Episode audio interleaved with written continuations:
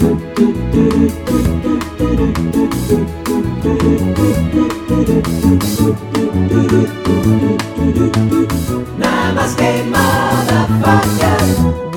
to Namaste Motherfuckers, the only podcast where the worlds of work, comedy, and well-being collide.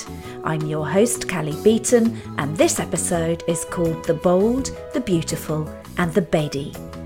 And before we get into it, just a friendly reminder that if you haven't already, please give Namaste Motherfuckers a follow now, wherever you get your stuff. That way, you'll never miss a show.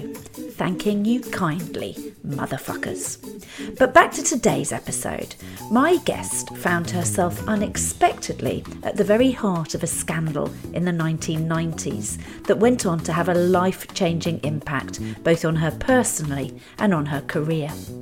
The word scandal originated in the 1580s, meaning damage to one's reputation. Nearly three centuries later came Scandal Sheet, a self described sensational newspaper, and that was in 1884. And so began tabloid journalism. Some of the biggest scandals of our time include, in no particular order, Clinton Lewinsky, Talking of which, actually, I loved the BBC's Impeachment American Crime Story. If you get a chance to watch that, I'm sure it's out there somewhere. But back to scandals of our time. Remember when Brad Pitt and Angelina Jolie became a couple, and when Hugh Grant got caught out with Divine Brown? Or when George Michael, God rest his soul, got caught short in a toilet with an LAPD officer? And let's not forget Janet Jackson's Nipplegate at the 2004 Super Bowl. Simpler times. This is like old times looking at you across a desk. I Only know. It was nicer when it was for real. I'm going to put a light on me. That's my guest today, Nikki Bedi. In 2017, the daughter of the Pakistani Prime Minister was caught in a corruption scandal after submitting deeds allegedly written in 2006. Unfortunately for her, the deeds were written using the Calibri font, which wasn't actually available in 2007. I have to say, that is the nerdiest way to get caught out ever. A muffin walloper, yes, a muffin walloper, was Victorian slang for a gossip loving woman who liked nothing more than discussing the latest scandal over tea and cakes. That sounds like me and my friend Joe every Saturday morning, to be honest. And finally, the phenomenon of a woman jumping out of a cake has its origins in a 19th century scandal when a scantily clad woman came out of a pie at a party in 1895. A pie, not even a cake. Sounds like it might have been a savoury pie. But I have to say, I'm so glad this isn't being visualised because I'm fucking exhausted. you? Nikki Bedi is a British TV and radio presenter with a passion for celebrating arts, culture, and the stories of extraordinary people. She got into presenting in the 1990s when Channel 4 gave her her own talk show, Bombay Chat, and its success prompted Star TV to give her a primetime chat show, Nikki Tonight, which quickly became Asia's most widely viewed show, until the scandal, which you'll hear about in this episode, hit. Since 2013, she's been hosting the Arts Hour on BBC World Service to an audience of 97 million listeners. That's just two more than we have for the podcast. And she's been a regular on BBC Radio 4 for many years, including covering for Clive Anderson on Loose Ends and as a sometime presenter of Women's Hour. In late 2020, she became co host of the brilliant Saturday Live alongside the Reverend Richard Coles. Nikki and I talked about marriage, age, patriarchies, spinal injuries, film, travel, Bollywood, the Dalai Lama, Bond movies, the Pope, Othello, The Bold and the Beautiful, being cancelled, Mumbai, and LA. But I started by asking her about her description of herself as Indo Anglian.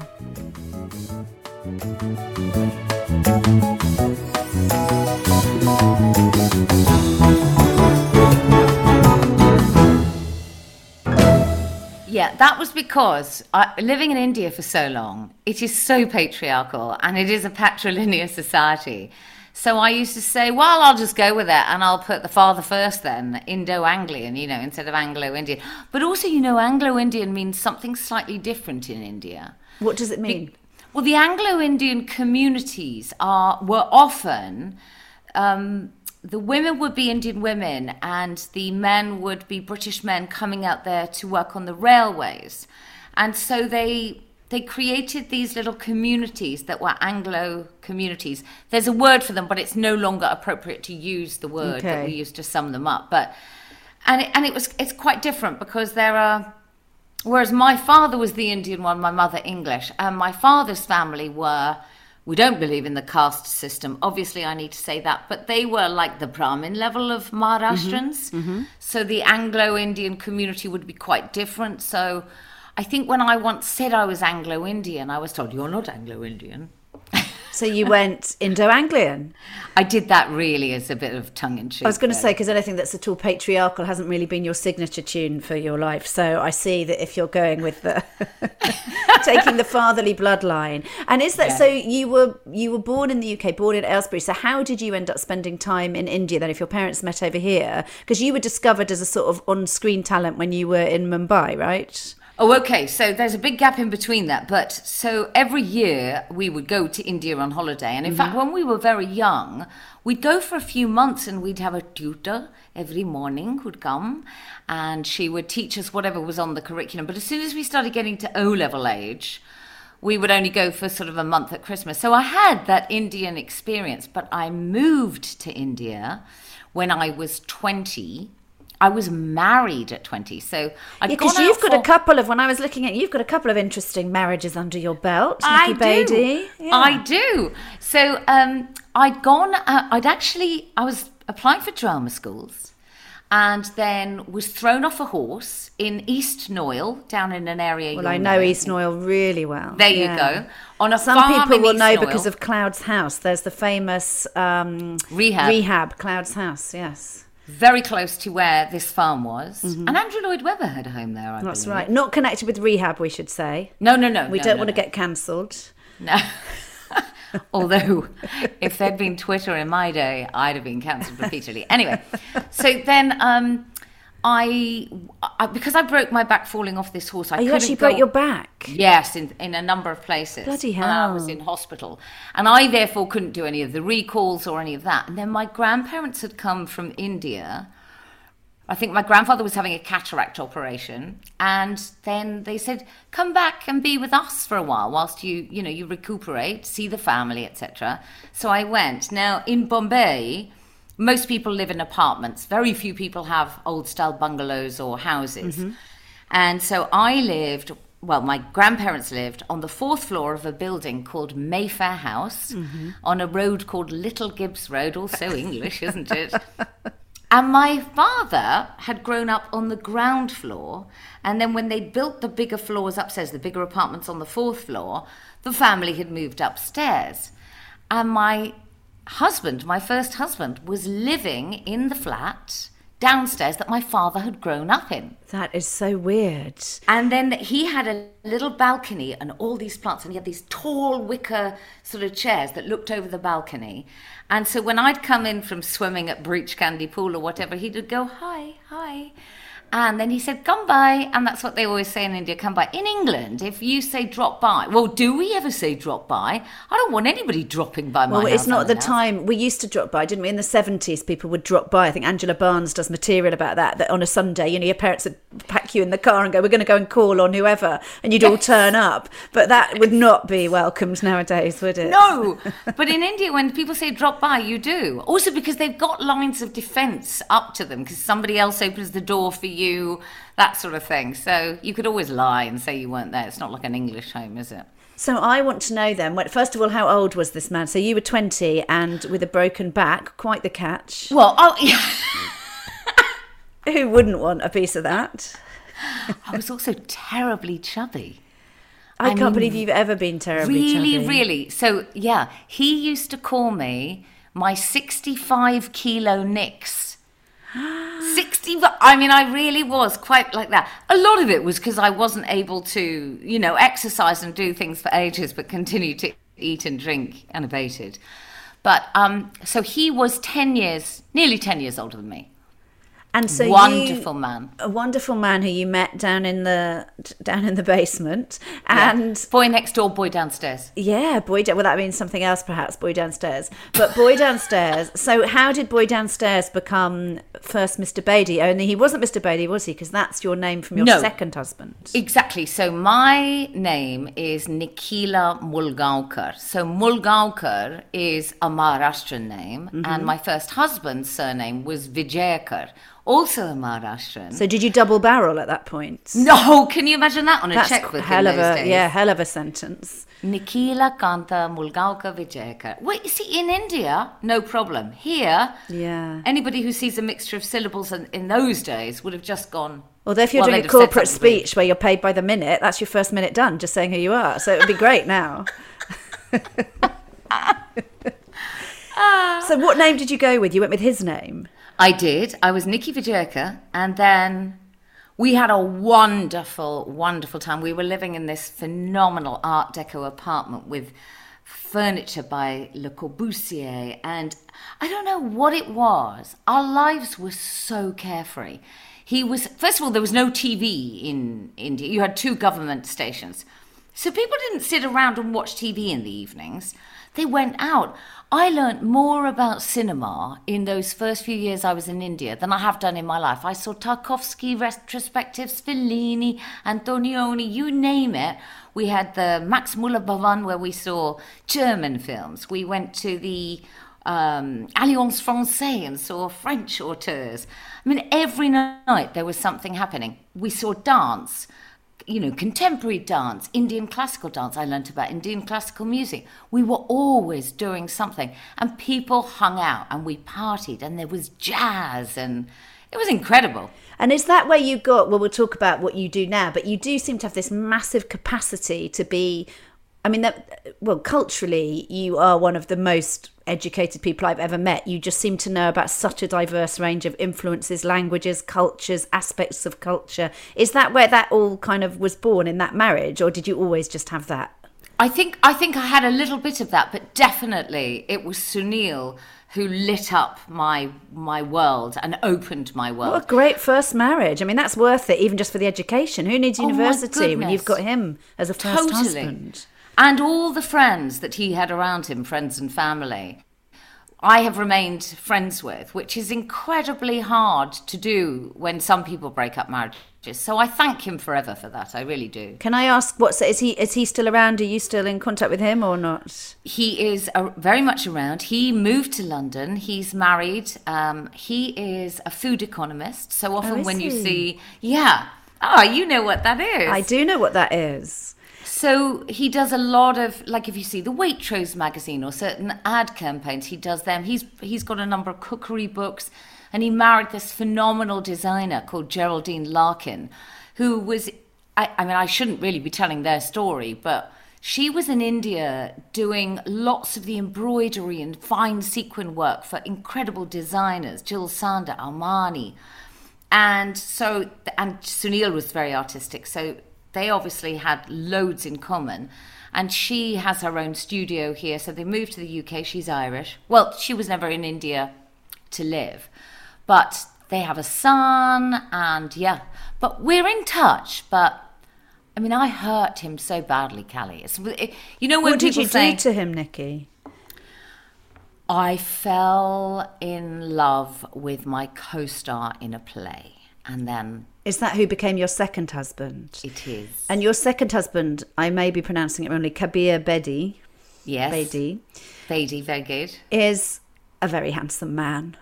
Do you know what though? Oh my god! So, do you speak Italian? Because you speak lots of languages. No, don't you? You I speak don't. Dutch. I speak Okay, Dutch, well, French, bit of Spanish. Don't get has- me into Italian. Okay, so Grande Fratello VIP, Big Brother VIP. He is currently in the Big Brother house in Italy because Oh, Is he? yes, because apart Celebrity from being, Big Brother. yeah VIP Yes. VIP Yes. apart from being um, a very big Bollywood actor, he would never call himself a Bollywood star because he never um, danced and sang. Um, and the heroes have to dance and sing. and also he's incredibly tall. He's like six foot four, and that doesn't work in Bollywood. So he was, yeah, he he's he's a actor and a Bollywood actor, very very famous. Because the But he- egos of those Bollywood actors, I mean, because they just go a bit unchecked. don't they? I mean, it's such a massive, massive. They're gods. Yeah, yeah. They are gods. And when you think about the number of people who watch Bollywood movies, not just the billion in India, but the diaspora, it's ex- also, you know, when you, you speak to Russians, Russians all got Bollywood movies. Um, lots of the, the sort of Eastern European countries got Bollywood movies. All of the Middle East, it sort of it spreads its tentacles wide and quite deep sometimes. So he was an actor, a Bollywood actor, but he wouldn't call himself a Bollywood star. But No, he did he's other too stuff. humble. But he did. So he was in Octopussy, was it? So he did. Oh, yes, yes. he did. He was and- in a Bond movie. in a Bond movie. And what has led him? What has led to him being in the Celebrity Big Brother house in Italy? That sounds like a leap. Okay, so he was devastatingly good looking when he was in his. He 20s surely was. Yeah, Even And I got a bit flustered looking at his pictures, let alone meeting him in the flesh. I was like, "Oh, Nikki Bedi's been had had the maritable bliss of this man for however long you were with him." You know he's seventy-five now. Is he? Doesn't Oh matter my though, does it? Gorgeous. No, he's and he's still devastatingly good looking. And, we're not 25 anymore, if we're honest, are we? We've 25 recurring, nearly recurring again. Exactly.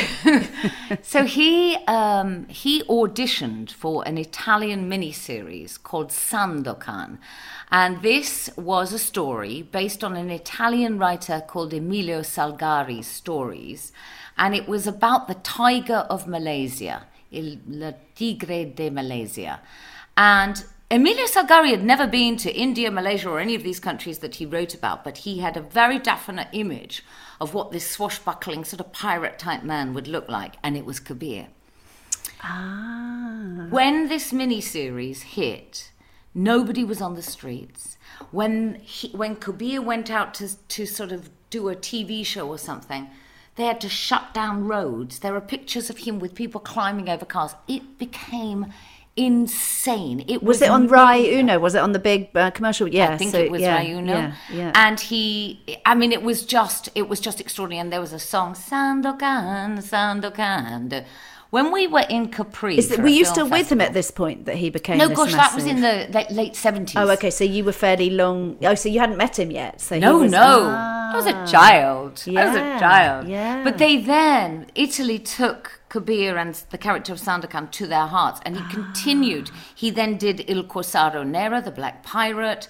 And they fell in love with him. And of course, there was a fair amount of exotica because of the way he looked and the roles he was playing.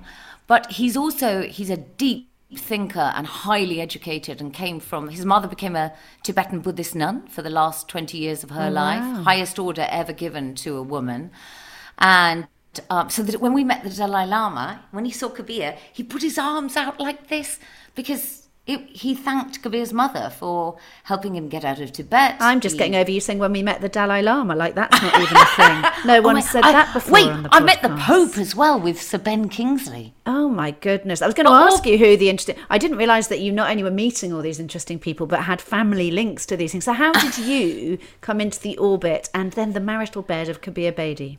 Okay, well, I have to be very honest. It was not the marital bed, first of all. It was pre marriage that I got into that bed. But anyway. Yeah, fair play. Um, I've never been married, Nikki, so clearly I'm not one to cast the first stone. Well, I've done it twice, and I would say I'm never doing it again. I'm quite happy not to have that. I'm but you know, being it. in in India in those days, it was very difficult societally to be to just live with someone. Mm-hmm. And even my Indian side of the family would not have approved. So yeah, it, that was. I'm not saying that those are the reasons I got married, but that there is a pressure. There was a that. Pressure. there was was. And so you met him. How did you? How did you come So to his I orbit? was cast as Desdemona in a huge production of Othello. And oh, because you used to be an actor before you got into Yes, I did. Right. Yes. And I played every single role that you can play in a Hindi TV series. There's only six of them, repeatedly. And in fact, for one, I I even wore the same costume once because you used to have to hire these costumes from a place called Maganlal Dresswala, and it was like you know, like Angels in Berman is Yes, in London do, or yeah. Angels now. And so when it came to a British Raj Memsab, they had that outfit that uh, Audrey Hepburn wore at the races in My Fair Lady, the white and the Oh, blue and the hat. I wore that twice. How for amazing! different characters. Well, I hope there are photos of that in existence somewhere. Yeah, they won't be. They won't be surfacing. Let me assure you. So yes, so um, I had been acting in Hindi TV series. I'd done a, a sort of couple of art projects and been doing things on stage, and then yeah, then I was cast as Desdemona. And Kabir had done quite a bit of theatre, and this director who was putting us together, well, he thought he was India's Cecil B. DeMille. He thought he was India's, you know, Trevor Nunn. He uh, he was an advertising guru, but he wanted to make Othello into. He wanted to play to Othello's Muslim roots. So as Iago poisons Othello's ear, suggesting that Desdemona was having something going on with Cassio, and um, Othello goes back to his Muslim roots. So they had him doing a sort of self-flagellation mm-hmm. scene. All it was it was really interesting. But having said that, he played him with darker makeup and a mm-hmm. wig, you know, mm-hmm. which would just be horrific today. It would. And when would this have been then? What, what year? That would have been- nineties. So I married him in 90, 92, 93. So yeah, it would have been 1991, 92, I think. Yeah. So you were with him for quite a while. That you were with, in that you you did a decent stint in each of your marriages. I did 14 years with Kabir. I've never Although been with to- anyone as long as fourteen years. That's amazing. Well, towards the end, I think we'd come to a point where we knew it wasn't going to carry on. There was nothing, you know, momentous, but we decided to go our separate ways. But it, yeah, so there was no acrimony, there was nothing awful. And he's very, very happily married again for the fourth time. Oh, is he? When you look like him, you can just keep getting married. There's never going Yeah, going at 95 he could go and they married a fifth time. Yes, he probably could, but I hope not for Parveen's sake because I think she's fabulous, and that's that's the other thing. I all I know all his wives. Do you? So the one Christmas in LA, we were living in LA. I had both his ex-wives and all three of his children, two from the first wife, one from the second, and there I am in the kitchen slaving over a hot stove, making a frickin' turkey for all these people. And you know, I hate to say this, but there is a very Indian attitude to being in the kitchen when you have grown up with staff. So oh, nobody Oh, yes. thinks, nobody No remembers. Yeah, they don't know what it takes to shop, well, f- to plan, to shop, to prep, To, to, wash cook. up, I'm thinking. Oh, wash Yeah. up, forget it. Yeah. You know, no way. So yeah. So did you live with him in LA then? So at this point Yes. you'd lived you were brought up in the UK, you'd lived in Mumbai. Did you live in LA because of him? Yes, so he got a job on The Bold and the Beautiful, which it was initially it was a guest appearance. Actually, I think we went I used to to love LA. The Bold and the Beautiful. I must have seen him in that.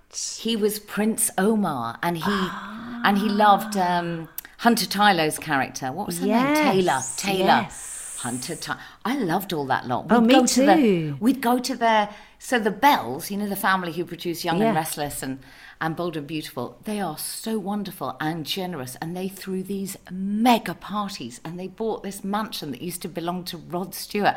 Honestly, Cally, even though I mentioned all these names, everything excited me, and it still does excite me. I'm not people who- surprised. I love it. So do you find that's helped you then with all the people you meet now that they don't really blow your skirt up and that you're able to just be you because you've mixed in these kind of circles as long as you can Definitely. remember? That was a gift. It was a real gift. And uh, also, I think because of the grace and graciousness and elegance that Kabir moved through all these worlds, because he moved in political circles, he moved in religious groups in certain ways, because his father also became a mystic and a healer. And he also, you know, he understood news and current affairs. So he, was, you know, lots of journalist types were part of our, you know, circle. And then obviously, not only Hindi cinema, Bollywood, but also working in LA and having done big movies before, but then doing regular soaps, whatever it is, and then theatre work. So it really, you, it really was a gift in some ways. And do you think I keep trying to tell myself this now? I don't know if you're single or you're not now, but I've been sort of on and off single most of my last 20 years. Plenty of off, but lots of on.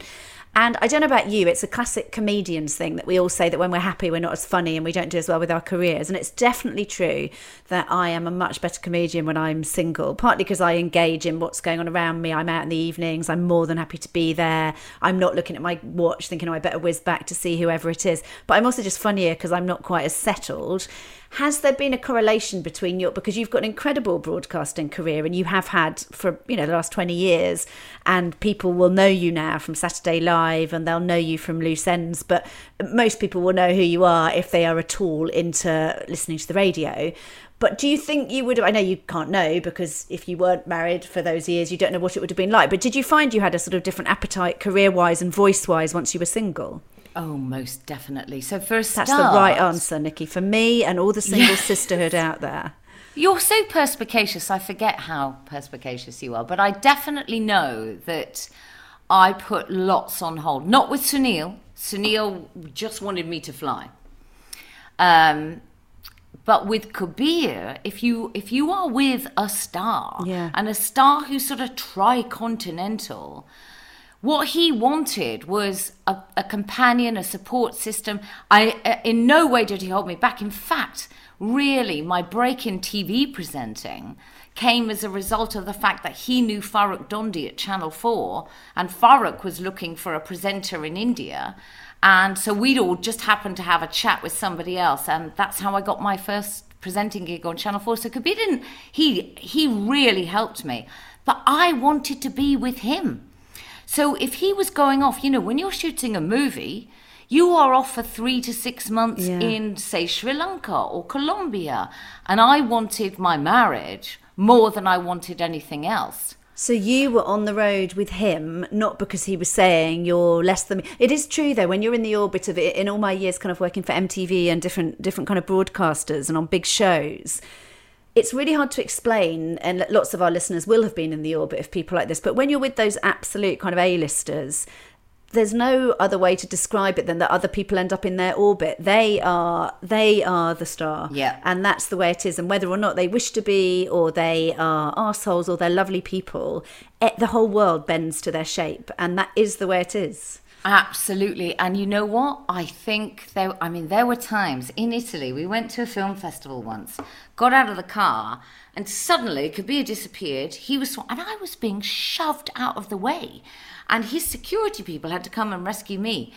And that was, I found that just disgusting. But I was also just so angry that I didn't mean anything to anyone in mm-hmm. this situation. Mm-hmm. Mm-hmm. It was a real wake up call. It's like, you are nothing, mm-hmm. you know? Mm-hmm. And I think I, I, for all the great experiences and the travel and the people that I met and the way the world was presented to me in all sorts of shapes and sizes, I really, really wish that I had started pursuing what I wanted to do sooner. But I didn't know that I wanted or that I would be a presenter.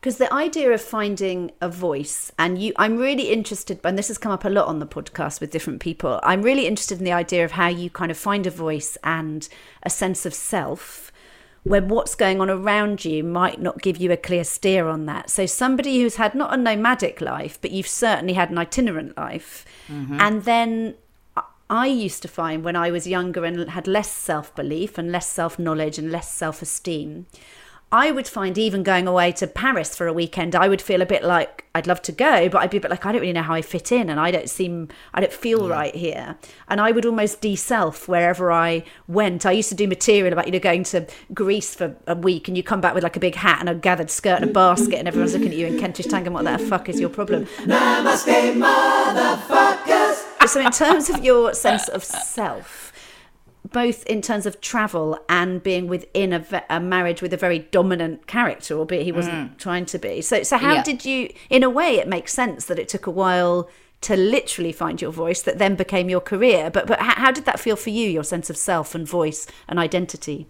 Well, you know, I got after I did the show for Channel 4, which was called Bombay Chat, and I basically interviewed really, really famous Indians from all walks of life, so from politics to Bollywood to cricket to whatever. And this was in the 90s when Channel 4 was fairly new still? Yeah, yeah, yeah. And it was, it was, you know, it was fabulous and glamorous. And then I, Murdoch came to Asia with Star TV, and they wanted their own talk show. So the only talk shows they had were daytime. They brought in Oprah and Phil Donahue, and I became the nighttime talk show host twice a week, prime time, with a show called Nikki Tonight. And it was And a it- massive deal, wasn't it, that It show? was so massive. It went out. It went out to three fifths of the world's population. Yeah. It. You know, we, I was on billboards. I, it was just incredible. There wasn't a day that went by then there wasn't something in the newspapers, and then it all came crashing down. And it's. Uh, based, shall I tell the story really briefly? Yeah, do. I've I've read the story, but please do because it wasn't So- your fault that this all No, it down. wasn't. So No. I had a. So we were, we were in a sense firing counterculture missiles into people's living rooms. When you Mm-hmm. think that India, now this didn't just go out to India; it went out to huge swathes of of Asia. But India had only had two channels, government channels. Suddenly, they've got all this stuff being beamed in. And here is someone who looks fairly Western, but also presents as Indian. Uh, and she is taking the mickey out of people like Mother Teresa. And, you know, I mean, that sort of stuff was it was it was a bit out there at, for mm-hmm. that time. Mm-hmm. Now we wouldn't even think about it. Mm-hmm. So I have a guest on this particular show. Bearing in mind we'd already been controversial, and he was India's leading gay rights activist. His name is Ashok Row Kavi, and he edited um, what we might call a zine, which was called Bombay Dost. So mm-hmm. Dost in Hindi means friend, but when you say it as a gay man, it means something else. Mm-hmm. So this was a publication for the gay community. Mm-hmm. Now it it was illegal to be gay in India, and so he was treading a sticky path, but he was such an advocate and an activist, and he was amazing. And I asked him why, considering that the people that he studied journalism with were now editor of the Hindustan Times, editor of the Times of India, or the Indian Express, massive, massive publications, mm-hmm. why he'd chosen to do this. He then told me the story of how he'd written an article many years before for a very prestigious magazine called the Illustrated Weekly of India, and the editor published it. In that article, he called Mahatma Gandhi, Gandhiji, a bastard banya. So banya refers to the grocery class, and bastard is the same word. He was making a really, really silly, silly schoolboy point by Mm-hmm. saying, actually, under British rule that prevailed at that time, technically, Oh, I see. Gandhiji's father was this old and his mother was that, so he was. But that doesn't. It doesn't This matter what taken was as a sound bite. Yeah. and so he got into awful trouble, and so he was relegated to whatever. Well, I, in asking that story, have then stirred up this hornet's nest. But in that same show, I need to say, he outed people who were industrialists, mm-hmm. who were Oh, okay. Bollywood stars and cricketers. So our standards and practices department in Hong Kong, in those days, you you made the show in Bombay, and then those. Do you remember those massive Betamax tapes? I Like- do. And they'd all you- go for compliance in Yes, Hong Kong. Yes. exactly. I did So bits of work with Star TV back in the day. So when I was on the other side of the camera, I knew all about how all of the cogs would whir behind the scenes of shows go. like this. Yeah. So those physical tapes were Yeah. couriered all the way on a plane to Hong Kong, And they were the small practices- ones. It used to be one inch tapes, which were not one inch. They, well, they might have been one inch, but the cases were like something. Were they the Umatic ones? Yeah, those massive Yeah. great ones. No, they were, that's they were like- probably yeah, what we were using then. Huge they- things. Yeah. There's actually a naked picture of me on the internet sitting on a bunch of those tapes. Well, Nikki, I think everyone listening is going to be straight into Google now. they won't find it. Ah. But it's but it's um but I actually no, those might have been Bombay Chat, but they were massive tapes. Anyway, they go to Hong Was Kong. Was that a press shot or just for fun? What were you doing? Actually, I did a I did a shoot for um, one of India's greatest photographers who very sadly died far too young.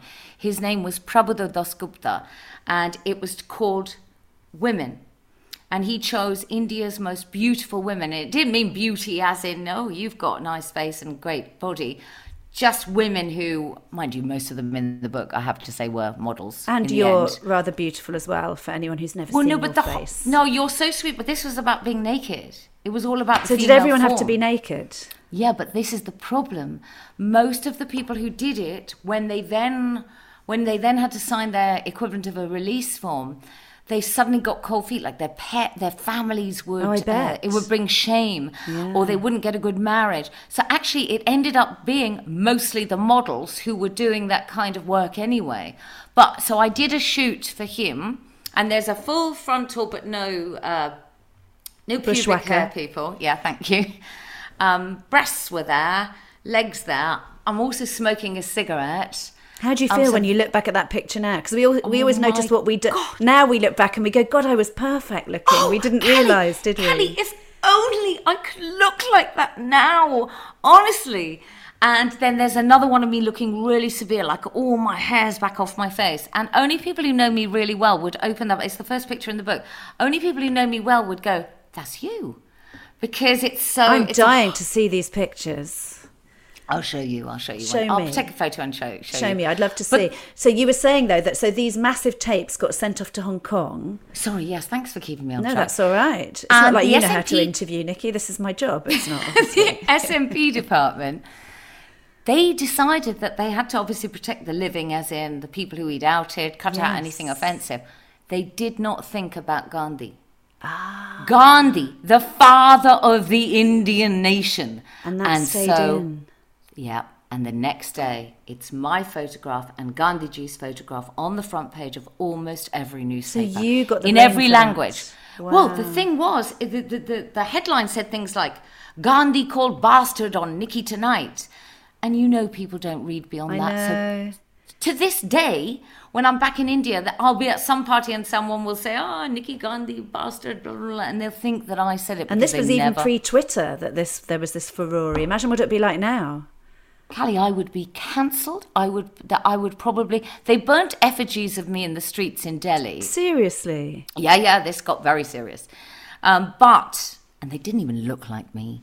But um, That's the worst of it. They weren't isn't it? naked atop a pile of tapes, were they? No, no, with a bony back and everything. Exactly, No, so that was very frightening, very frightening. So what did you do? Did you have to move? Did you move back here, or what did you do?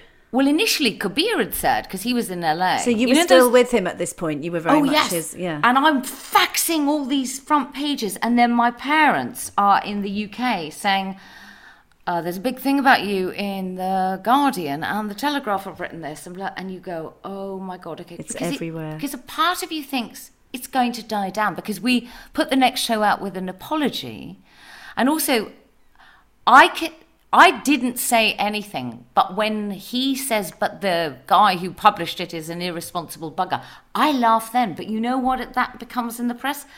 Gandhi caught bastard on Nikki tonight, and Nikki Bedi laughs. Well, Yeah. no, it, Yes. but I Doesn't matter, told, does it? If that's what people have decided, that's what they've Exactly. decided. So you were cancelled before being cancelled was even a thing. I so was. You were so and then- ahead of the zeitgeist.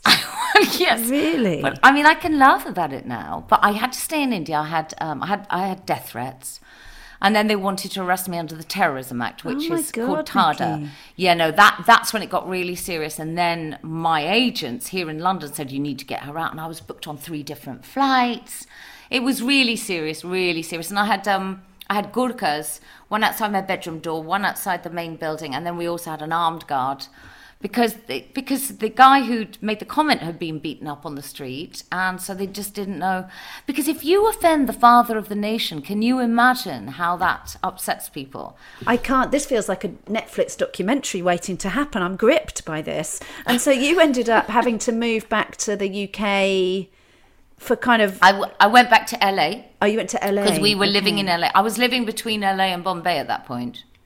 And then you moved back to LA and then ended up so it was after all of that because it's not well I suppose it's not that unusual that people go from doing on screen to on air. People do Yeah. go from TV to radio. But what I do one of many things I love about you is that I think sometimes I suppose I'm talking more about comedians. So for a lot of comics telly is the big thing. They really want to be on telly and radio is a bit of a kind of well, okay. Whereas I I think like you I absolutely love the spoken word. I love lit I I know you do love watching telly but my favorite thing is to listen to things I love podcasts I love radio and I love the fact that for you it isn't a kind of like oh well I'd like to be on screen but okay I'll be on it, for you it's a massive passion isn't it what you do on, on the radio Oh, yes. But I did. You you've tapped exactly the attitude that so many people had. So in 2002, I think no 2003, um, a wonderful man called Kuljinder Singh, who I call Kuli. Um, I'd been I'd been interviewed on uh, some show in I think it was called Network East, and Kuli was a producer, and he'd said, "Oh, I think you you should do something on radio," and this was for the BBC Asian Network. And initially, I just thought, radio? No, where's the smoke and mirrors? you know, all that. But the moment I did it, it was like everything that is a challenge for you using your brain, listening, being an empath. Uh, thinking on your feet, live radio, obviously, mm-hmm. but no, mm-hmm. but the skills are still there, and that ability. Marshall McLuhan, the futurologist, always said that radio was the hot medium, didn't he? And TV was mm-hmm. cold. And my goodness, and the craft of radio is is just amazing. it's massively underestimated i think by anyone who hasn't i mean even down to the you know lots of the radio stations including we met on um, BBC London. london and that you're do, you know you're doing the, your, own desk you know you're operating everything you've got every you know you're, you're doing the whole blooming thing even though it's Yeah. a very listened to kind of a show i know not all shows operate in that way but you are uh, thinking about many many different things at once and you're not always getting luxurious research packages you're not just there as sort of froth to front it you, you've got to do your shit right i mean that's the So yeah, true. You put yeah. that so beautifully. Yeah. And, So beautifully. and do you? Because now, now that I listen to you, and as I can't tell you how pleased I was when you started doing Saturday Live because I listened to it always. I think it, I was going to say everybody listens to it. They don't because it hasn't got every viewer in the every listener. I always say viewers because I worked in telly for too long. But listening to you do that show has been an absolute delight. But one of the things that strikes me is I mean, if we talk about, you know, dinner party guests, we don't all have dinner parties as much now, do we? But you're a pretty fascinating dinner party guest in terms of the things you know about and the people you know and the cultures you understand and are interested in. But the amount of research that you must do, even if you just take the Arts Hour, which is BBC World Service, which for people who don't know, what's the listenership of a show like Ninety-eight million people. Okay, so you're World doing- Service English. That's incredible, isn't it? So you're doing these shows and you've done nearly 300 episodes of the Arts Hour, is Yeah, it? Yeah, and the Arts Hour on tour too. and the, yeah. yeah. which is a bit of so but, but starting with just the just the Yeah. arts hour before we talk about the arts hour on tour so for that you're curating you're, you're looking at things on those subjects and to do with that whether it's pedro almodovar or whatever it is looking at relevant culturally curated components to make a show which has you doing some of the interviews and extracts of other interviews. But i mean the work that goes into that because you're, you're sort of billed as the person who um, you know who presents it and writes it i'm Yes. sure you have some research help but i mean that's one hell of a task even that version of the show It really is, but I have to say, well, I wish I was paid more because the pay for that is shit. Um, I state that the pay for the Arts Hour on tour, bizarrely, is really wonderful. But I love that's like out those- it's like telly you do it's um, like comedy you get all your money's on tour that's where you make you can do podcasts till you're blue in the face but do a live one and suddenly there's money There you go. Yeah. But I love it. I love it so much. And the is the it it's i- not weekly is it how how often does it go Yeah, out the, the Arts Hour's weekly, and then the Arts Hour on tour um, is eight to ten times a year. But now, obviously, for two years, we've done nothing. and those to eight to ten times for anyone who hasn't listened to it and there are links we'll put links to it but obviously you can find it through sounds and all the nice of usual places but the arts hour on tour so I've listened to lots of them, as you know. I live part of the time in Amsterdam, and I loved your Herman Koch one. But taking that as Oh, an did example, yeah. So he, so he wrote the dinner for anyone who doesn't know, and is a very acclaimed Dutch writer. But so for that as an example, so you'll be in a beautiful iconic kind of artsy venue wherever you might be in this case amsterdam then you'll have a cast of characters they might be musicians writers you're anchoring the whole thing having a sort of panel discussion people will perform people will um, and, and, so the experience of doing that that isn't just popping over and doing a quick no. appearance like you've got to immerse yourself in the country's culture, the city's culture, and then all those components of and the politics. Yes. So how do you? So even just that, and, and even listening to that as someone who understands the nuances of that country almost as well as I understand the UK, I was like, bloody hell, that's very, you know, you, you have got your shit down about this, but you're doing that in eight or t- so every month on average. Yeah you're doing well, one of those, which is can massive. I say that's probably the best thing anybody has ever said because you've really understood what goes into it. We make it look like it's you know a lovely shiny floor show for radio in, in some ways, and often. So, so the it's soft power, isn't it? So basically, you are going to a country, and the idea is to find a country where there's some change. Mm-hmm and then you look at how artists have responded to it. So through artists, and that can be from any medium. So it can be a filmmaker, or a writer, an architect.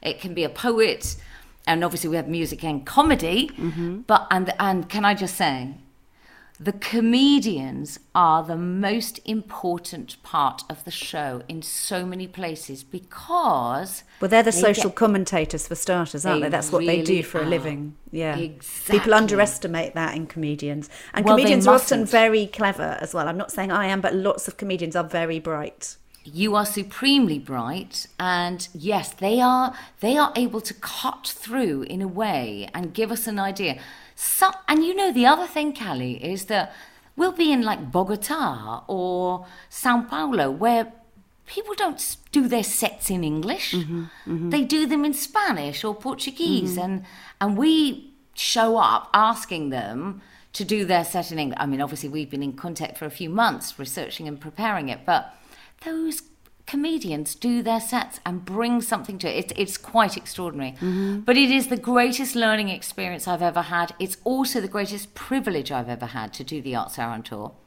Nothing else compares to that.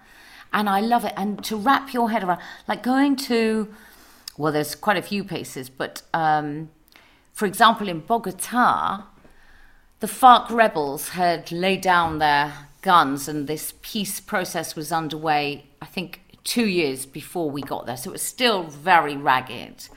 And I went with this rock star called Andrea Echeverri. She's from a band called Aterciopelados. And when we walked out, so we do this feature called Culture Cab, which I designed so that you've got one person from the panel who shows you their cultural mm, secrets. that's a fantastic thing. Yeah, a real yeah. inside track. It is, and it yeah. also gets you to know one person at least before you do the live show. So does it help you? Is it a good sort of eh, hugely? Yes. Okay. And then you, and also like you, I'm a runner. So everywhere that I land, I make sure that I run first thing in the morning as mm. the sun's rising because mm. feeling the city gives you That's such a, a, good way to. I used to find when I was traveling in sort of corporate jobs, and my whole day would be in boardrooms and meeting rooms, and I used to think if I wasn't a runner, I wouldn't feel I'd even been to these places because exactly. you're in another fancy boardroom and another fancy restaurant, often with people who aren't from the country or lots of people aren't, and you might as well be anywhere. So I always find running acclimatizes you, and you literally breathe in the country, don't you? You breathe in the country, the magnetic pull of the earth goes, you rearrange the atoms. Yeah, I knew you'd get that. But I, I, this wonderful woman, Andrea, first of all, she's mobbed on the streets, but she takes me to Doris Salcedo's exhibition. I'm doing like air bunnies. Um, it's called Fragmento. So Doris Salcedo is one of Colombia's greatest living artists, mm-hmm. and we walk into this. There's a white wall, and it says Fragmento. So it looks like we're going into a beautiful house. Mm-hmm one story house. Walk in, there's a lovely garden with tropical shrubs, and then you walk in, and on the right hand side, there was a room, and it's just got tiles, like slightly bumpy tiles. Well, those tiles are the melted down weapons of the FARC rebels. Wow. And they've been beaten into shape by women who've lost their sons, their brothers, their husbands, their fathers, their uncles. So the rage, the grief, everything that you can imagine emotionally, those women could pour out into hammering the shape of the mold for that tile, for that melted down molten weaponry that could have killed one of their family members. And those tiles are on the floor. And I sat on that floor and I just thought, I understand more through this one piece of art than I think I would have done if I you know, read a dry history book. Mm-hmm. So that that's the power, and that, that, I mean, this is the it's such a privilege. I am so lucky to be able to experience things like that, mm-hmm. and then understand on a on a different level. It's really amazing. There's something about curiosity and the sort of travel I've done. I'm not as well travelled as you, but for, you for work, I've had to travel a lot. And there's something about, I remember when I first got a sort of internationally kind of jet setting a job and I was in my 20s and everything went wrong and there were blizzards and the plane couldn't take off and we landed in another country. And I remember thinking then, and I was sort of 25, 26, if I'm going to do this for a living, I'm going to need to just know that the journey is the journey, which sounds like a wanky way to put it, but really, I don't know literally on that occasion which destination I will end up in and if it's anywhere near where I meant to be. And I realized even on that first trip, the conversations that were fascinating were the ones I didn't even think I'd be having because I didn't think I'd even be there. And yeah. I think if you're willing to open your mind. That's the bit that I find so sad in terms of the way the world has gone at its most negative at the moment is that we're all sort of entrenching in our own worldviews and not being at all open to what else might be out there across the wall. And that's just such a, it feels like such a regression, doesn't it? It really does. And you sum it up so beautifully. And that, I mean, in one way, that's why the World Service is so brilliant because mm. they tell so many stories from places that we I mean, a lot of places we wouldn't even know about, but many that we don't think about for sure. Mm-hmm. And and yeah, so to be able to do that through the arts and just open minds and and really all I'm doing is being a conduit to tell those stories to the audience. But what a what a gift! But it's for, very hard to me. be that conduit unless you've got. I mean, I, I, I, I'm sure you are the same. But everything I ever do, even if I'm hosting a panel for a corporate, I always have, you know, 500% of what I'm going to use. So I know I've got all of this stuff, and I always say to them, throw everything at me. And they say, well, you won't need all of that. And I think, well, yeah, but I don't know which bit I will need. So give yes. it everything, and I will and you just want it there, don't you? Want it in the front of your mind to pull from at any point. Yeah, and to immerse yourself. That's why I think your kind of culture cab thing is so fascinating because you need to get so deeply immersed into the thing you're about to do just before you do it that so that yeah. the thing that felt effortful suddenly becomes effortless because you've assimilated it. And I very much hear that in everything you put out as a broadcaster. And I think it is worth mentioning it because it may look and sound effortless, but it it cannot be. So I don't know how you have time to watch as much telly as you say you do, Nikki, and do as oh much research God. as you do for these things. By the Why way, can you, I just yeah. I, I just have to tell you something. So um, I was at the US Embassy this morning praying that I would get my visa in time to go because I was such a div that I it had expired. And this I've is you doing Arts Hour on tour in the States yes, coming up. Yes. Yes. New York, Seattle and Los Angeles. Oh, what a nice and, thing to do. Oh, it's the most major one ever. We've never yeah. done three in a row like that. But, you know, can you imagine if I let down that whole team and didn't get the visa? Doesn't bear thinking about. Then I did a whole day's work for BBC Academy. And then before I was talking to you, I just sat down and I watched The Real Housewives of New Jersey because that is what feeds my soul. Is it? That's so I, funny. I just I wouldn't think every of you. single housewife. I know. I know. Is it Real Housewives? Is that your is that your is that your poison? Is that the one that you can't live without? Real Housewives. Oh, I, mean, I watch. you would not believe what. If you're shagging Cally. someone I, who's in Bold and the Beautiful for years, it probably just gets into your blood, and you're like. uh, I am. Um, I do watch an inordinate amount of trash, but I also obviously watch masses of great stuff. I vote for the BAFTAs too. So yeah, i me too. You and I have yeah, that in common. And we yeah, take it seriously. I know. well, you we? should do because I always think if you don't, you've got your voting privilege, and so many people want it that unless we're willing to take it seriously, we shouldn't have a voting privilege. It's a privilege. And, and this right. year, I mean, I just this is for the films. I looked at some of the stuff and I thought, and I know because I know other people who vote, and I just thought, I think people should have to take a test before Yes. they're allowed to vote. Yes. To prove that they've watched it. Because all you have to do is tick and say, I've watched this, don't you? Yeah, And then you can say you've watched it. It's one of the most lovely things. I really missed it when we couldn't. This is a real first world bit of the conversation. God, it Everyone really would be is, like, oh, it? Cally and Nikki, are your diamond shoes too tight? But it's not easy getting through all these BAFTA films, especially in the lockdown when we couldn't even go to screenings. Before everyone wants to shoot us, uh, let us uh, move on to the three questions that I ask everybody who comes on the show. Before I do ask you those three questions, though, I mean, God, it must be hard to narrow it down from all the experiences you've had. But if there was one person you've met who surprised you or stood out in for for whatever reason, if you just had to, without overthinking it, think of a person, who would it be? Who most surprised me? Yeah, or who's really stuck in your mind for a reason you might not have expected. Oh god! Oh, I didn't know you were going to ask this. Oh my god, stuck in my mind for. Uh, see, the weirdest thing is that a couple of people who have have gone on to be really good friends. So that sounds a bit wanky, doesn't it? No, go on. Mark Strong. You know Mark Uh-huh, Strong, of the actor. yeah. Well, he's so interesting because, and he and his wife are really good friends. But having been married to an actor, having been an actress, once an actress, always an actress, uh, there is a there is a. I used to call it a genetic fault, but that's wrong, isn't it? Look at me, look at me, love me, love me. Mm-hmm. There is a part of actors that is deeply either afraid or constantly needing approbation mm-hmm. and always needing to put somebody else down in mm-hmm. order to. I see that a lot, and I'm not just saying that about actors. He is genuinely, he surprised me so much.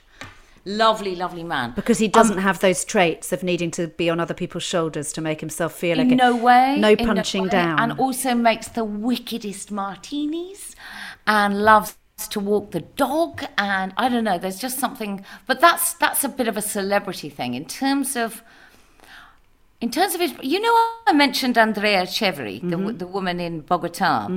I've had a number of experiences like that with guests on the Arts Hour on tour Mm. in various countries. Mm-hmm.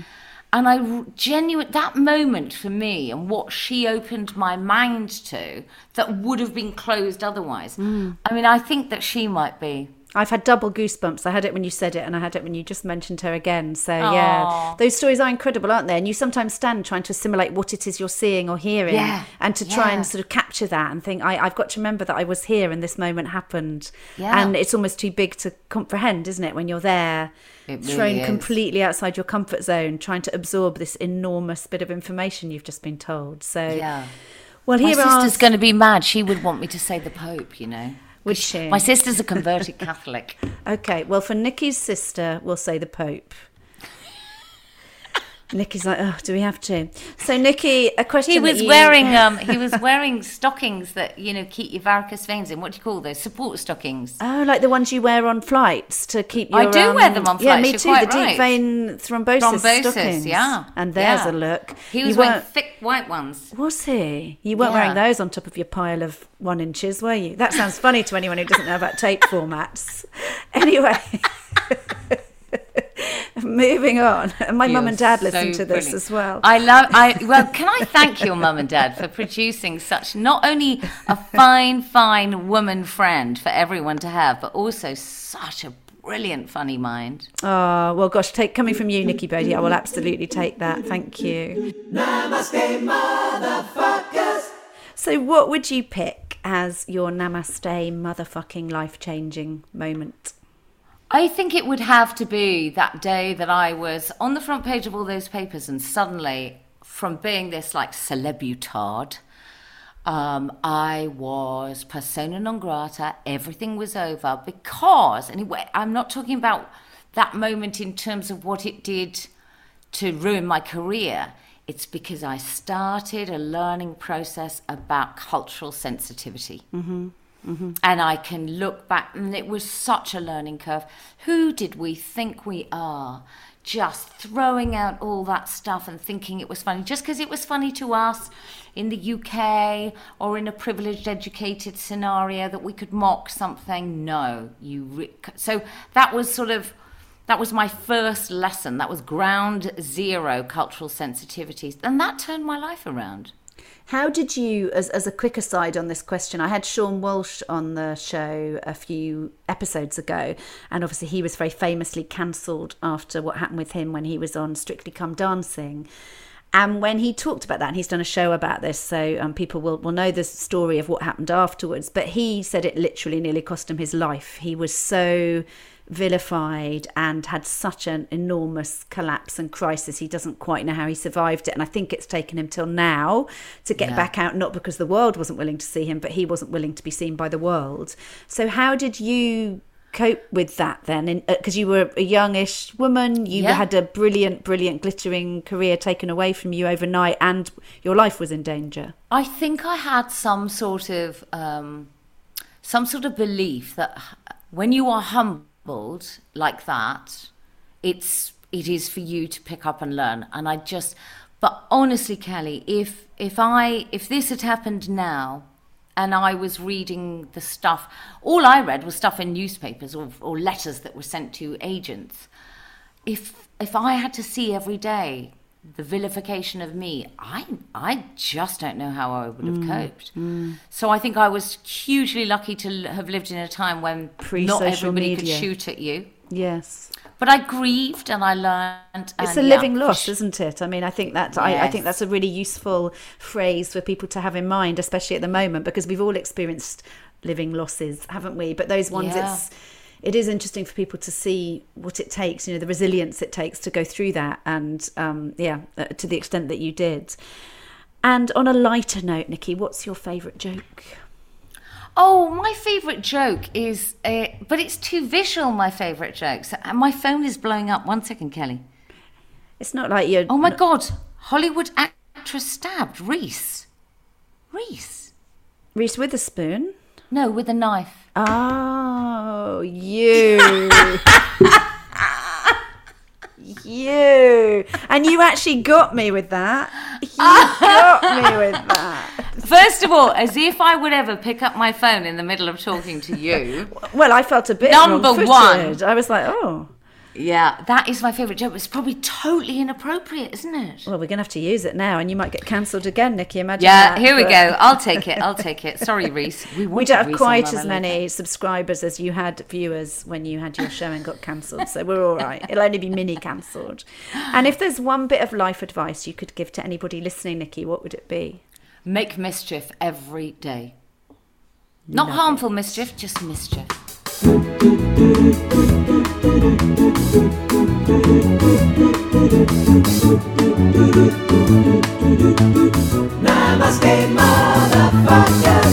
That was Nikki Bedi.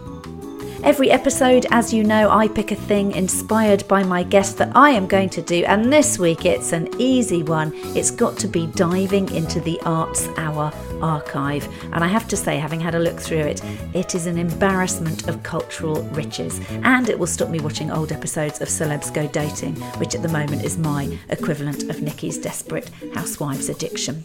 There's a link to Arts Hour in the show notes, and of course, you can find it on the BBC Sounds app.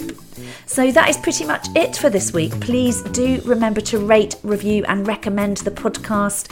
And we will be back in your feed next Monday, as always, when I'll be talking to comedian, podcaster, and very dapper human being, Rich Wilson. Having been lucky enough to travel the world with comedy, you see people from different cultures, but fundamentally are all pretty much the same. Namaste Motherfuckers was written and presented by me, Cally Beaton, and produced by Mike Hanson and Kourosh Adhamy for Pod People Productions, with music by Jake Yapp. I'm Cally Beaton. Until next time, motherfuckers.